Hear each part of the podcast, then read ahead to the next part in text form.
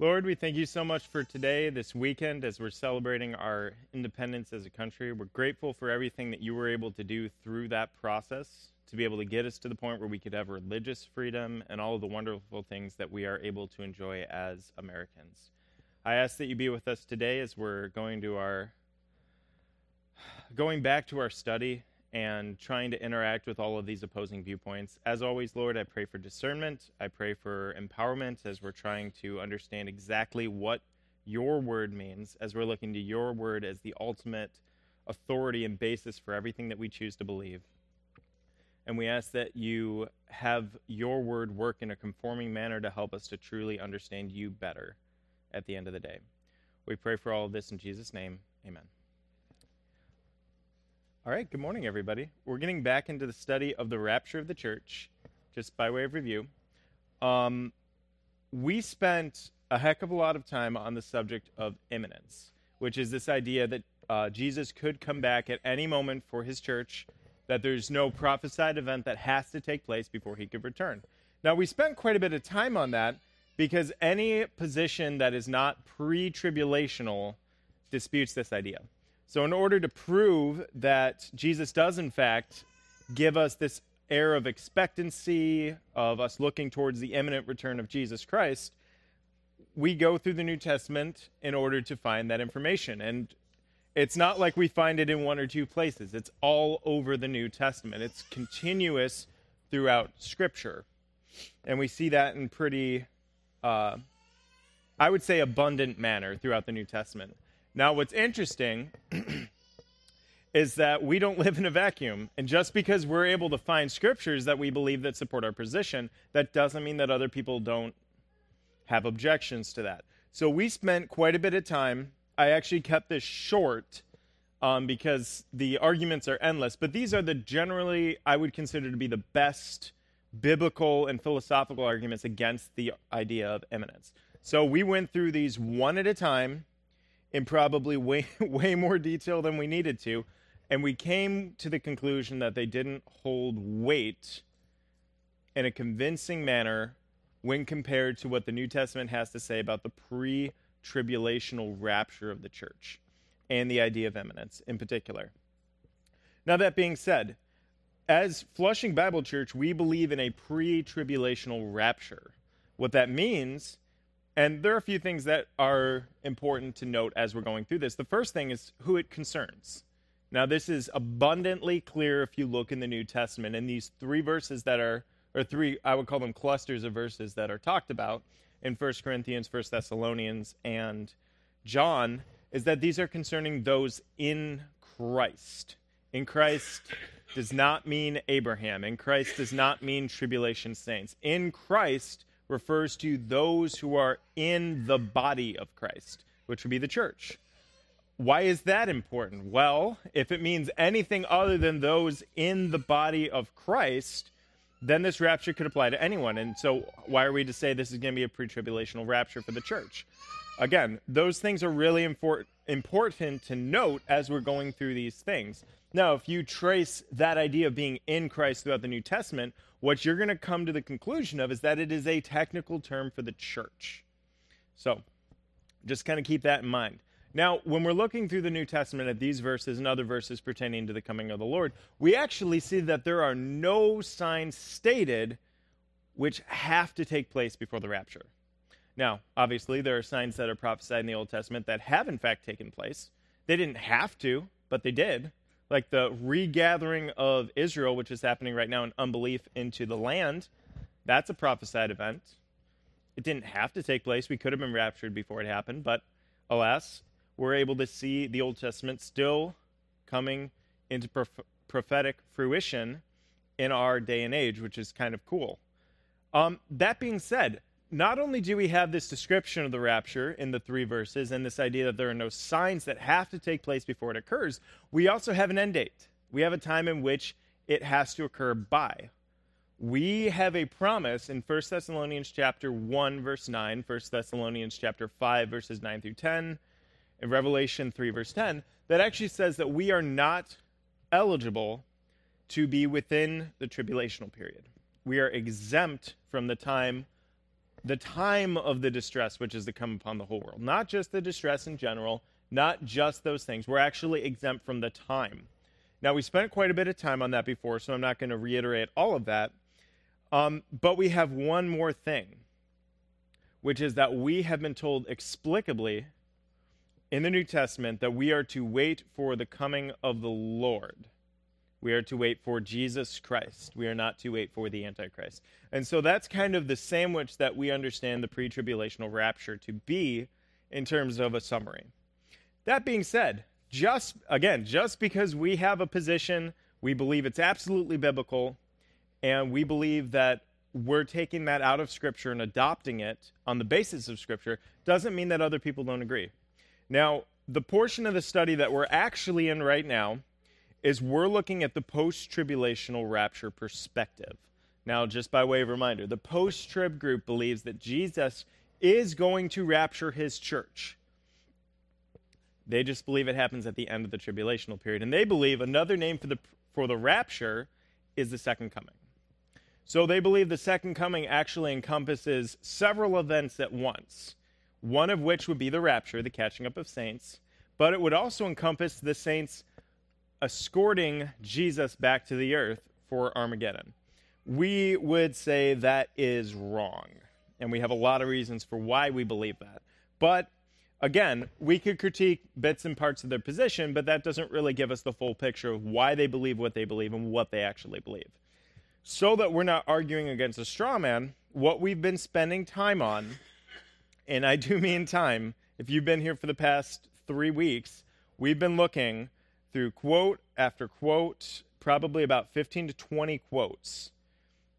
Um, not just what they believe in terms of the rapture, um, but more specifically, how they handle our verses. So, how they handle First Thessalonians.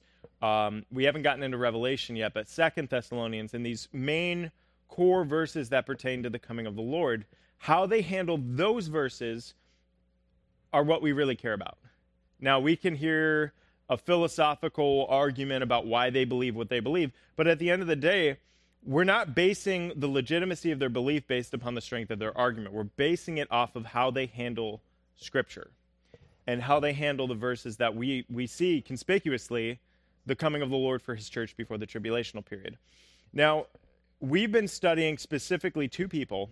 We've been sp- studying mostly Douglas Moo, but we've also been stu- studying Bob Gundry. And the reason for that is because most people within the post trib group would go to these two people as references for why they believe what they believe. So, in order to truly understand what they believe, we have to go to the best representations of their viewpoint. So, we've been talking about that in a lot of detail. So, what we're going to do is we're going to end or begin where we're where we ended last week, which is reading their last quote, and then we're going to go into what I would consider to be five primary arguments for post-tribulationalism. We're going to start that section. So, let's read what they have to say about the basis for post tribulationalism. Now, this is uh, finishing what we talked about last week, where we discussed um, why they, generally speaking, and we're, we're talking large brushstrokes, not, not small details, why they believe what they believe. And so this is Douglas Moo speaking when he says, Since this is the case, an approach to the topic that assumes no particular view on this ecclesiological question cannot be deemed illegitimate. Furthermore, such an approach is to be preferred because it paves the way for more objective exegesis of the relevant texts. To begin with a particular view of the relationship of Israel and the church can too easily lead to circular reasoning. We're going to pause there. Why does he say that? as it pertains to post tribulationalism? Well, one of the uh, points that we made very early on is that in terms of a distinction between the church and Israel, we looked at how each of those groups uh, had a connection to the tribulational period. Both have promises about their past, present, and future, and the tribulational period is mentioned within those three categories. So it's important to know the difference. What did we actually talk about? Right? We talked about the fact that Israel actually is has to go through the trib because the tribulational period provides a service for Israel that will ultimately end up with the remnant going through the end of the trib, which will make it so that all of those covenants that we spend so much time talking about can come to fruition through the nation of Israel in the kingdom.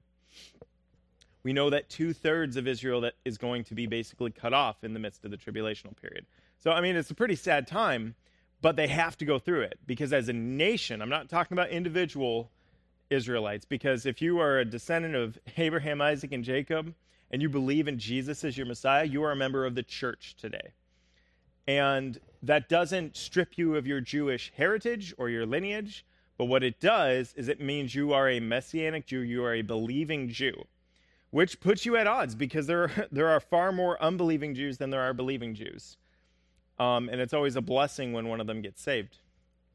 But that being said, um, that distinction still holds. Where the church, we're not promised any such thing. We don't need to be stripped off so the remnant of the church goes through the trib we as a church, though we have people that are maybe submitting to the Lord more than others in their daily walks, that doesn't distinguish saved and unsaved. Where we only have believers in the church, we only have people who trusted in Jesus for their salvation.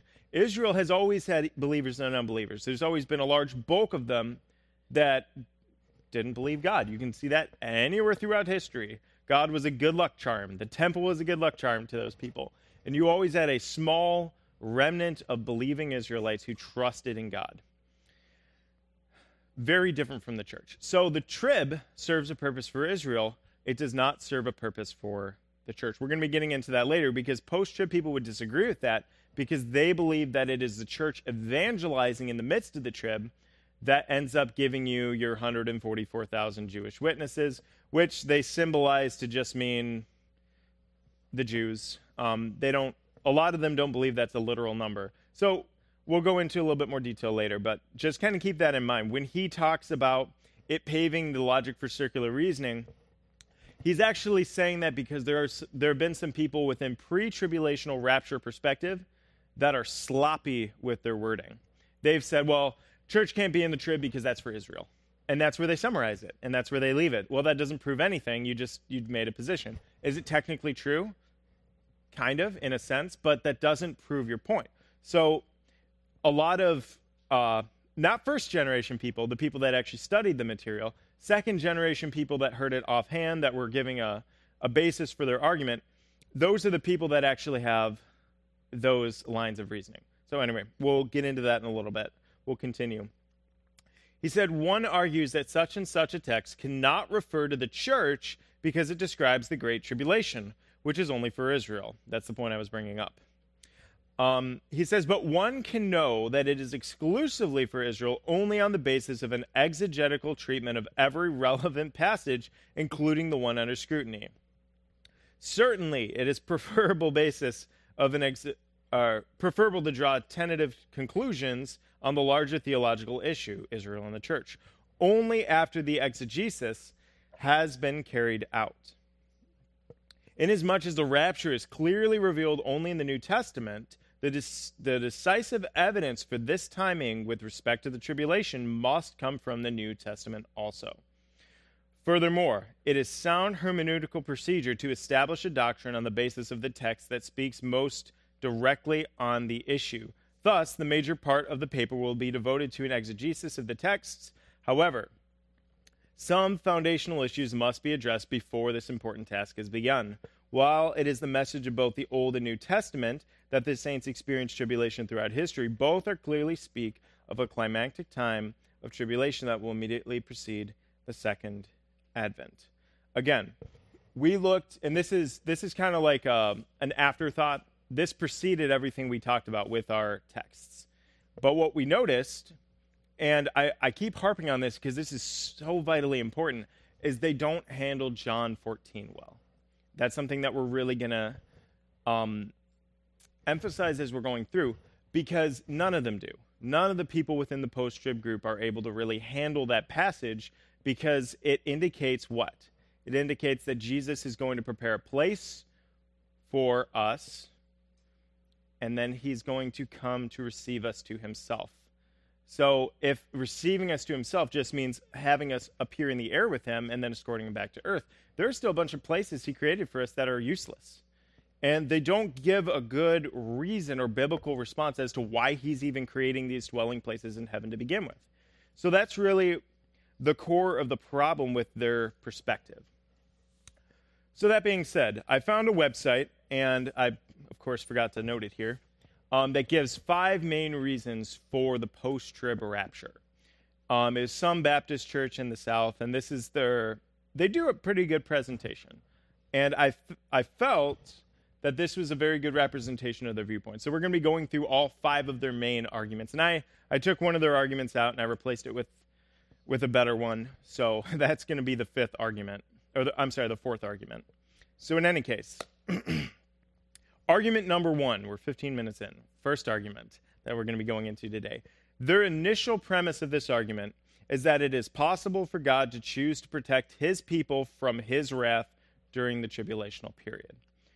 Why do they believe this? Well, reason number one is since God's people are exempt from his wrath, they quote one of our texts in 1 Thessalonians 5, he will offer them protection through this period. They quote a verse in Isaiah 26, verses 20 through 21. We'll get to that in a minute. Um, you can probably, yeah, we'll wait to turn there because I might have you turn somewhere else first.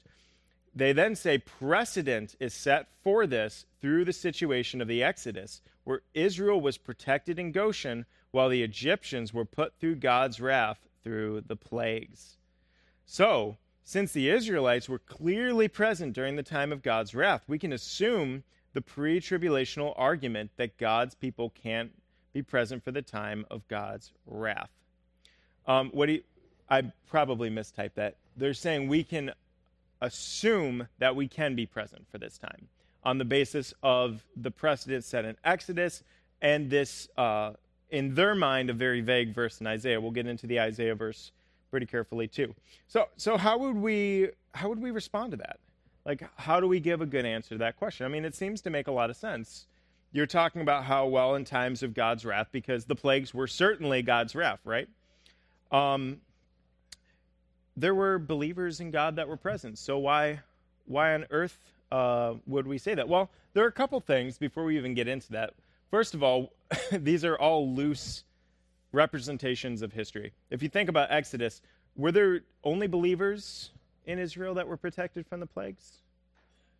No, there weren't just believers. In fact, we don't even see them all believing as a group until they actually cross the sea um, that is when it says they believed in God and basically worshiped him. Same wording that's used in Genesis 15 in response to Abraham, where he believed God. Okay, so we know they were believers at that point, but that is post all of the plagues, post him saving them with the pillar of fire and actually drawing them out.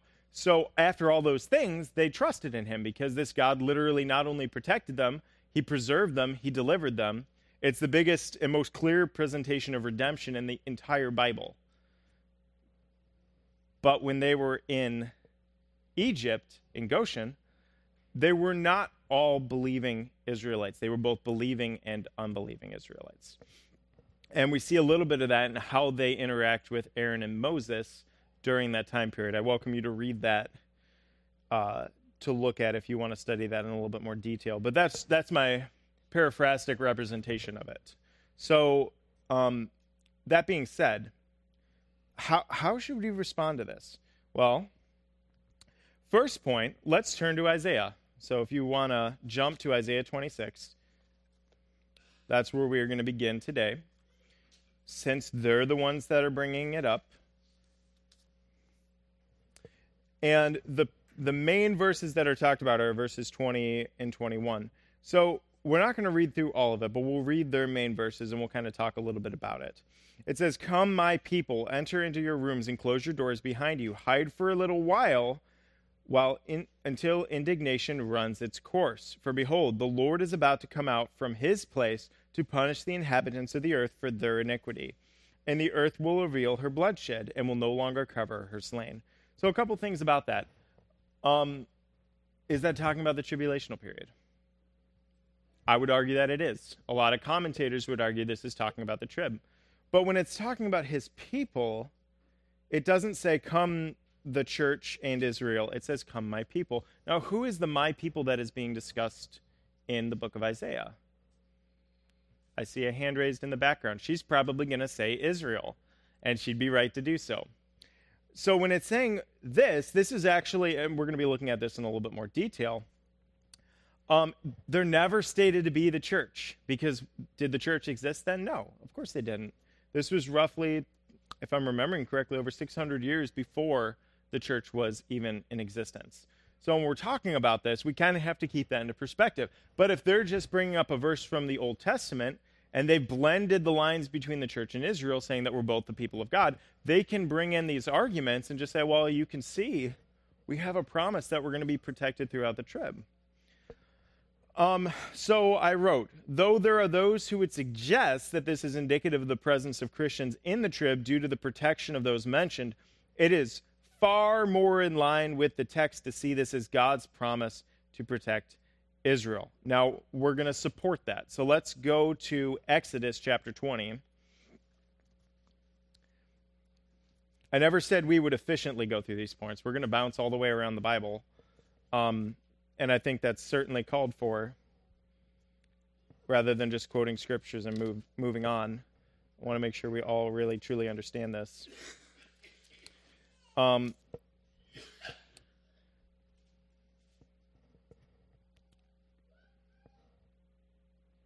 even though I don't think that verse exists. Goodness gracious, I did it again. What? Ezra. It's Ezekiel. I'm so sorry. I wrote. I went to Exodus. See, there's the fact checkers helping me out again. So Oh, I can make that bigger. Okay. I was looking at a little screen. That's why I couldn't read it. I thought it said Exodus, but it clearly says Ezekiel. So, Ezekiel chapter 20.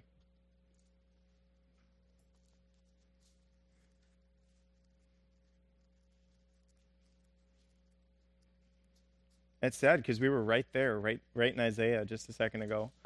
Anyway, Ezekiel chapter 20, starting in verse 33, it says, As I live, declares the Lord. Surely with a mighty hand and with an outstretched arm and with wrath poured out, I shall be king over you. Now, this is super important. What did he just say? With a mighty hand and with an outstretched arm and with wrath poured out, I shall be king over you. Keep that in mind. As I will bring you out of the peoples and gather you from the lands where you are scattered with a mighty hand and with an outstretched arm and with wrath poured out. I will bring you into the wilderness of the peoples, and there I will enter into judgment with you face to face, as I entered into judgment with your fathers in the wilderness of the land of Egypt. So I will enter into judgment with you, declares the Lord God. And I will make you pass under the rod, and I will bring you into the bond of the covenant, and I will purge from you the rebels and those who transgress against me, and I will bring them out of the land where they sojourn, and they will not enter the land of Israel. Thus you will know that I am the Lord. So, why does he say that? Well, this is talking about separation of believers and unbelievers in Israel. But more specifically, keep in mind that what he's also promising is that he, with wrath poured out, is actually going to be preserving Israel through this so that this event can happen. We see that in later texts as well. Um, let's go to Zechariah now that it's big enough and I can read it.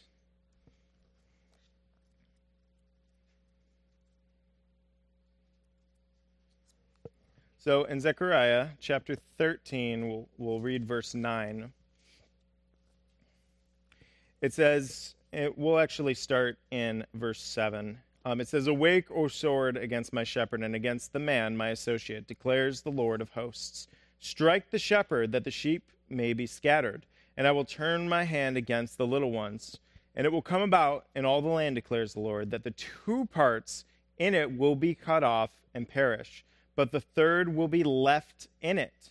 And I will bring the third part through the fire, refine them as silver is refined, and test them as gold is tested. They will call on my name, and I will answer them, and I will say, They are my people, and they will say, The Lord is my God. So, what point am I trying to make by bringing these up? What I'm trying to show you is that in Isaiah, it's talking about protecting those in Israel, because ultimately the remnant is protected largely. Obviously, you're going to have martyrs. It's been argued that those are both going to be Jews and Gentiles, but the remnant as a whole is going to be protected. And as it says here very clearly, two thirds of the nation are going to be cut off. So it's not that the entire nation of Israel is protected, obviously. I've actually heard people say no one in Israel will die. Um, I actually, it's, I think, yeah, I'm not going to call names, but I've, I've heard people say that, and they, they try to support this position um, based upon the verse in Romans that says all of Israel will be saved. Um, very different, very different indeed. So just kind of keep in mind that's what's largely being promised in Isaiah. We'll go to Hosea, and then I want to go to Romans 10, um, even though there are other verses we could bring we could bring out on that.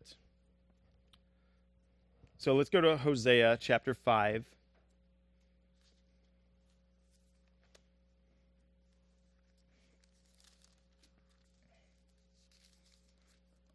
So it says in Hosea chapter 5 and verse 15, it says, I will go away and return to my place until they acknowledge their guilt and seek my face.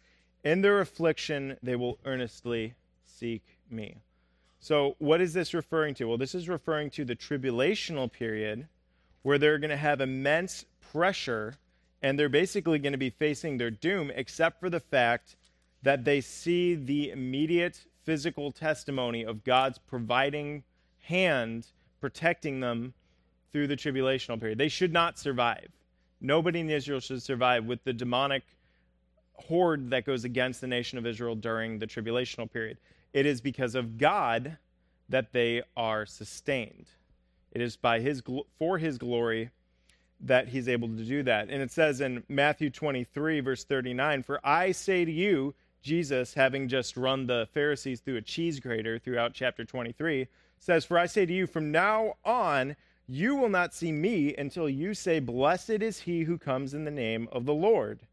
Again, you're not going to see the king until this happens, until this takes place, which sadly happens during the tribulational period.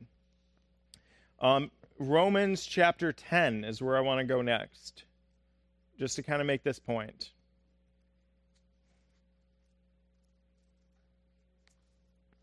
Says in Romans 10, starting in verse 13, it says, um, Whoever will call on the name of the Lord will be saved. How then will they call on him in whom they have not believed? How will they believe in him whom they have not heard? And how will they hear without a preacher? Um, it was actually, there's a, I don't know if it's actually fact or myth, but back in the 20s, there was actually, it's reported there was a man who spent $8,000 putting Bibles into Petra because he wanted to make sure they knew who was saving them if that's where they ended up going. Um, I doubt they're still there if that even happened, but the premise is there where God's going to be doing these things, and God is the one who gets the glory. God is the one that's going to be protecting the nation through what's going on. And so, in any case, that's kind of we'll move on to the to the next argument. But when they bring up this idea of Isaiah 26 and act as if this proves that they're going to be protected through the tribulational period, and we'll go into that a little bit later because they'll use the tereo ek formulation of Romans, not Romans, Revelation 3:10 as an argument for that too. Um, but we kind of already interacted with that, so we're only going to brush up on that. We're not going to go into four weeks of the Greek construction none of it. I don't have the concentration to be able to do that a second time. Um, so in any case, argument number two. That's where we're going to be going next. Um, their argument is that the reference of Paul by Paul of a trumpet at the end supports a post-trib return of Christ. One, a loud trumpet call is mentioned in Matthew 24, 31, relating to the gathering of the elect. Two, 1 Corinthians 15 mentions this in relation to the resurrection, which will happen after the trumpet sounds. Next, it will be difficult to ignore the parallel between Paul and Jesus' trumpet. This parallel suggests that Jesus' return would coincide with the raising and changing of God's people after the tribulational period. So, this is their argument. And we talked about how we'd go over trumpets a couple weeks ago. This is the reason. So what they're saying is, well, I see a trumpet in Matthew 24, which most people who aren't Arnold Fruchtenbaum would relate to the gathering of the elect at the end of the tribulational period, because they believe that this is a description of the trib when Jesus is answering the question by the disciples of what are the signs of the times and the and your return. And so that's kind of the structure that Matthew 24 is going into. So that's the question Jesus is trying to answer. So we know this is talking about the tribulational period and what follows. So they're saying, well, there's a trumpet here, 1 Corinthians 15, which you all quote as the rapture passage, which we do. There's also a trumpet. So so this should be the same event, especially since 1 Corinthians 15 is a resurrection, and we know that there are going to be people resurrected going into the kingdom. Right? So that's kind of the structure of their argument. And it's it's a it's a valid argument. There's a reason that I'm giving airtime to it, okay? So um, first, let's look at trumpets a little bit. So let's go to Numbers chapter 10 very briefly. Um, I think it's kind of important just to kind of see what the trumpets were designed for. Now, people bring all sorts of extra biblical ideas about Trump just just as a disclaimer. There are a lot of people who bring extra biblical ideas of what trumpets are. They basically look through history in that s- somewhat similar time period until they find a trumpet that matches what they think it ought to do. Like uh, the gathering of people for war. That's the one they look for. So they go to the Romans. They're like, well, this is what a trumpet meant. Well, we'll, we'll look at that in a little bit, but that's not what was being discussed. Okay, I could go through history and find something that fits my narrative too. We're not trying to do that. We're trying to stick to the Word of God. So, um, chapter 10 of Numbers the Lord spoke further to Moses, saying, Make yourself two trumpets of silver, of hammered work. You shall make them, and you shall use them for summoning the congregation and for having the camp set out. When both are blown, all the congregation shall gather themselves to you at the doorway of the tent of meeting. Yet, if only one is blown, then the leaders of the heads of the divisions of Israel shall assemble before you. But when you blow the alarm, the camps that are pitched on the east side shall set out. When you blow the alarm the second time, the camps that are pitched on the south side shall set out.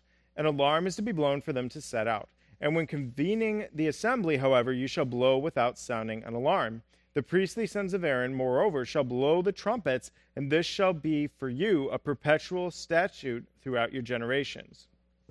When you go to war in your land against the adversity who attacks you, then you shall sound an alarm with the trumpets.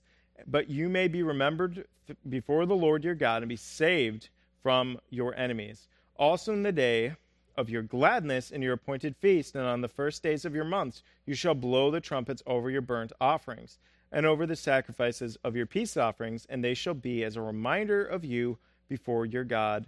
I am the Lord your God. So there are a lot of reasons they had trumpets. One of the primary two reasons is that a trumpet was used to assemble a people, and another trumpet was used to have the people set out. Now, they had other reasons. Obviously, if they were to blow one trumpet, they'd have one thing happen, two at the same time. Um, a trumpet in whatever an alarm is, some people say that's a different type of. Um, different type of note, something that they would know and be able to recognize, know, oh my gosh, this is an alarm. Maybe we ought to do the thing we agreed on. So, again, they had a lot of reasons for blowing trumpets. So, that being said, um, depending on whether the people were moving or getting ready to move, the last trumpet, okay, because that's really what it's talking about. Because when we have this discussion, they're really they're referring to all of this as the last trumpet. You're going to hear last trumpet more times than you want to. But depending on the circumstance, depending on the context of why they were blowing the trumpet, the last trumpet would be the last trumpet blown for a particular reason. It was always categorically limited to this contextual circumstance in which they were blowing the trumpet. If you were just trying to gather the assembly, that would be the last trumpet when you were to blow the trumpets. If you were trying to set out, okay, that would be the last trumpet of the setting out or the going forth, which should make sense. And so, last trumpet is a term for a context, which is linked to why they were blowing the trumpet in the first place. Just kind of keep that in mind as we're moving forward. So, what does Numbers 10 tell us? Essentially, two trumpets for gathering for a journey and the other for stopping. Other ones for uh, holy convocations regarding priestly ministry with the Aaronic priesthood, which, again, it's a specific trumpet for a specific purpose. So, that being said, uh, Revelation 11 is the next verse they like to bring up because what they say is, well, this is the last trumpet, though it's not notated that way. It says that the last angel sounded, is the way 11, or Re- Revelation 11 words it. And they suggest that the uh, seventh trumpet is this last trumpet that's mentioned in 1 Corinthians 15. We'll look at that in a minute. Um, and by that I mean let's just yeah let's just go there. I, I want to make that point, and then we'll then we'll move on. So Revelation chapter 11. You should all be experts on this right now. Kurt just went over this. So Revelation chapter 11, starting in verse 15. It says, Then the seventh angel sounded, and there were loud voices in heaven saying, The kingdom of the world has become the kingdom of our Lord and of his Christ, and they will reign forever and ever. And the 24 elders who sit on their thrones before God fell on their faces and worshiped God, saying, We give thanks, O Lord God the Almighty, who are and who were, because you have taken your great power and have begun to reign. And the nations were enraged, and your wrath came, and the time came for the dead to be judged, and the time to reward your bondservants, the prophets, and the saints, and those who fear your name, the small and the great, to destroy those who dwell, or I'm sorry, destroy those who destroy the earth and the temple of God, which is in heaven, was opened, and the ark in his covenant appeared in his temple. There were flashes of lightning and sounds and peals of thunder and an earthquake and a great hailstorm. So, why are they bringing up Revelation chapter 11? Well, first of all, um, what, and Kirk could probably correct me on this, but there is what, what's the name of the viewpoint that views it the seal judgments as a recapitulation. That's what it is. So there's a view of Revelation interpretation called recapitulation, which is where you see the seal judgments. They're a representation of the trumpet judgments, which are a representation of the bowl judgments. And the reason they do this is actually theological. They don't tell you this. Um, they say it makes sense. There's some similarities between the judgments. Um, and then that's what they base that off of. But the reason they do it is this because if they can make this the last trumpet blown at the very end, then this kind of proves what they're trying to push, which is this idea that this last trumpet is blown with the seventh seal, seventh bowl, and that this is the end of the tribulational period. That's what they believe Revelation 11 is talking about. They have to believe this in order to make their viewpoint work. So, that being said, that's not true. That's not how Revelation works. Um, the reason we bring up the idea of a telescope is because as it extends forward, and the reason Jesus refers to it as birth pangs is because when you're in labor, about to give birth, they get they're similar. I mean, one contraction is similar to the next contraction and then the next one. But what happens as you get closer to the crowning and the point of birth? They get worse. They get more painful. They get more severe. They take a larger toll on your body. If you're the husband watching, I mean, it's a very difficult experience. Um, just, I'm kidding. She, wasted. Julia wasn't even in the room. So, in any case, that's kind of the structure that you have um, and that's why Jesus uses that analogy because it's so good and it's so it's an exact replication of what you see in Revelation. Because you see the seal judgments, which are really bad, the trumpet judgments, which are worse, and then the bowl judgments, which are far worse. And they're completely characteristically different if you study them all in context. But if you're looking at them and you're just putting them over each other like a filter, then yeah, if you don't follow basic rules of interpretation when studying the Bible, it could make sense to you. It's part of the reason that Revelation is so complex for a lot of people is they have these people coming in and giving them these non-literal, non-grammatical interpretations of scripture. Like if you read through Revelation without a preconceived notion, you're going to see it as a sequence of events. You're not going to see it as a recapitulation of a sequence of events. Three times over, um, so just kind of keep in mind when you're studying Revelation with a literal, grammatical, historical viewpoint, you're going to see Revelation 11 as the last of a sequence of trumpets, right? Because it's the seventh in that sequence of those judgments. Um, that being said, it's not the last judgment, though, because what comes after? The bowl judgments. So there's a complete other sequence of judgments. Now they're not trumpets, so we can't align them. But the way they look at this is if they want their opinion and their viewpoint to work, this seventh trumpet has to precede the millennial kingdom, has to directly precede it with no other judgments that follow. Because they're, they're doing what? They're linking this to the resurrection of saints, they're linking this to uh, a boatload of other things that are connected to the, to the actual end that we see in Revelation 19, Matthew 24, Second Thessalonians. So just kind of keep in mind that's the framework of their opinion. That's why they're bringing it up. Um, Henry C. Uh, Theismann says that if he, on this topic in, in particular, says that if he had thought of trumpet as one of seven, he would have undoubtedly have said something like the following. This is talking about 1 Corinthians 15, by the way. That's, that's the context of what he's talking about. He says, For when the trumpets will be sounded at the time comes for the last one to sound, the dead in Christ shall be raised. At any rate, there is no ground for identifying the trump in 1 Corinthians 15, verse 52, with the seventh trumpet in Revelation 11, 15. Those in Revelation introduce fearful judgments upon the world and mankind. This one calls for the dead in Christ out of their graves and summons both the ones raised and the believers still living in the Lord's presence. So, what does that tell us? That there are completely different reasons for the trumpets to be blown. What's more is that there are completely different results. So, trumpet A gets blown, and you have a set of events that follows. Trumpet B gets blown, and you get the B set of events. They're completely different descriptions. We see the same struggle in trying to show why the second advent is distinct from the rapture. Again, they say, well, these are just two sides of the same coin. They're talking about the same event. Well, again, they serve different purposes. They're said and presented in different contexts. Revelation or 1 Corinthians 15 has nothing to do with the tribulational period. It has everything to do with the resurrection, the certainty of our re- resurrection as believers, knowing that we're going to have resurrected bodies in the future because Jesus had a resurrected body when he rose from the dead out of the grave.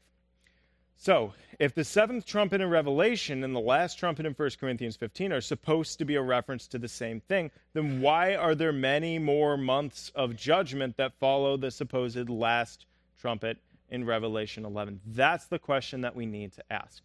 Now, if you were presented with this viewpoint and this argument, it's easy to see why people come to that conclusion if they're just looking at it on a surface level. Oh, there's a trumpet here, there's a trumpet right here, must be the same event.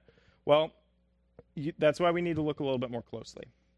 Um, J. Dwight Pentecost, in his excellent book, Things to Come, when he's not talking about the kingdom, says um, there seem to be a number of observations which make it impossible for one to identify these two things. One, the trumpet of Corinthians 15 sounds before the wrath of God descends, while the chronology of Revelation indicates that the trumpet in Revelation 11 sounds at the end of a time of wrath. I'm, I'm putting a there.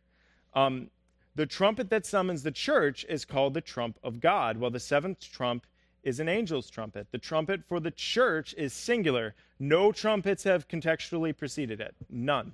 Not a single one in 1 Corinthians 15 and he says it the same way. So it can't be said to be the last of a series because nothing preceded it. It's on its own. Now, the trumpet that closes the tribulational period is clearly the last of seven. In 1 Thessalonians 4, the voice associated with the sounding of the trumpet summons the dead and the living, and consequently, it is heard before the resurrection. In Revelation, while the resurrection is mentioned in verse 12, the trumpet does not sound until after the resurrection. That's a big difference. If you're trying to describe an event, that, that would seem to be a very easy place to make a mistake. Like if you're talking about the chronology of an event, you wouldn't mix it up like that. And because God doesn't change his mind from Monday to Tuesday, what is the basic interpretive tool that we have to use while we're looking at this? What's the conclusion that we run to? It's talking about two different events, right? Because they're not synonymous. Now, that being said, um, the trumpet does not sound until after the resurrection, showing us that two different events must be in view. The trumpet in 1 Thessalonians issues in blessing, in life, in glory, while the trumpet of Revelation issues in judgment upon the enemies of God. In the Thessalonian passage, the trumpet sounds in a moment, in the twinkling of an eye, in the duration of the judgments that fall under it, for John speaks of the angel that shall begin to sound. The trumpet in 1 Thessalonians is distinct for the church. Since God is dealing with Israel in particular and Gentiles in general, in the tribulation, the seventh trumpet, which falls in the period of the tribulation, could not have reference to the church without losing the distinctions between the church and Israel. The passage in Revelation depicts a great earthquake by which thousands are slain, and the believing remnant that worships God is stricken with fear. In the Thessalonian passage, there is no earthquake mentioned. While the church will be rewarded at the time of the rapture, yet the reward given to thy servant the prophets and to the saints cannot be that event. The rewarding mentioned in Revelation 8 11 is seen to take place on earth after the second advent of Christ, following the judgments on his ad- enemies. Since the church is rewarded in the air following the rapture, these must be two distinct events. Uh, to close, Thomas Ice says that the last trumpet in 1 Corinthians 15 is the final command that Christ provides for his church when he sends the signal to gather us together for the meeting in the sky that we know as the rapture. The context of 1 Corinthians 15 and that of Revelation 11 are totally different from one another. About the only similarity between the two is that the word trumpet is used in both. Actually, the word trumpet is not even used in Revelation 11. The text actually says the seventh angel sounded, clearly implying that a trumpet is sounded, as noted in Revelation 8. The respective contexts are totally different. In 1 Corinthians 15, there is the context of things related to the church age, while Revelation 11 speaks of judgment during the trib. No such silver bullet argument exists for post tribulationalism because I believe that it is clear from the New Testament does not teach that view. So again, what is that where does that leave us? This is not an argument at all. It sounds like a good argument when they bring it up because they say, see this end of this judgment, end of this sequence, there's there's a trumpet. First Corinthians talks about a trumpet too. They must be the same event. They're completely different. Now, we could go exegetically through each verse, look at all of the characteristics of each one of these in the context of the books they're written in, but we don't really need to do that because we already did that. We already looked at the con. We, we didn't look at Revelation 11, but we understand that because we've been going through that as a church. We understand the context. So when people say, well, their last trumpet, okay, they're doing it not because, and I think, depending on the person that's teaching it, I think they're either being ignorant or they're being uh, they're misrepresenting a viewpoint. Um, you'll see a lot of people do that when they don't really understand the argument they're presenting. Is they'll jump at straws, they'll jump at similarities, they'll they'll try to come to a conclusion without first researching. It's a it's a you see it a lot with people that don't know a lot about a subject because it's more of a desperate attempt to maintain a paradigm in their own minds because nobody likes a paradigm shift. Nobody likes believing something and then realizing they were wrong. Okay? It's a humbling experience. Hasn't happened to me since the last time I had a paradigm shift. So I'm doing I'm doing pretty well. So in any case, we'll close on that. I know we went a little bit long, but that's why when people bring up this idea of a trumpet, they're really not making an argument. They're making a point of similarity and then making a philosophical argument on the basis of that point of similarity doesn't fall through when you look at Scripture, though. Let's go to the Lord in prayer. Father, we thank you so much for giving us an ear to hear what the Spirit says to the churches through your word, through the things that you have taught us. It is absolutely clear that you are going to be coming for your church, the body of Christ, those of us who are in you, in your body, at the point of the rapture. Lord, we pray especially looking around the world, that you would make that happen sooner rather than later. We always pray for your coming, Lord, and we ask that you do it soon. Now, Lord, I ask that you protect us as a country as we're, uh, if, if I'm not mistaken, in a recession right now. It, a lot of bad things happen when that happens. So, Lord, I ask that you help us to truly trust you in these times, that you would give us the strength to be able to share the gospel and the opportunities to do so. I ask that you help us to truly depend on you and uh, really trust you as we're going through your word, trying to learn more about you so we can be more intimate with you. I pray for all of this in Jesus' name. Amen.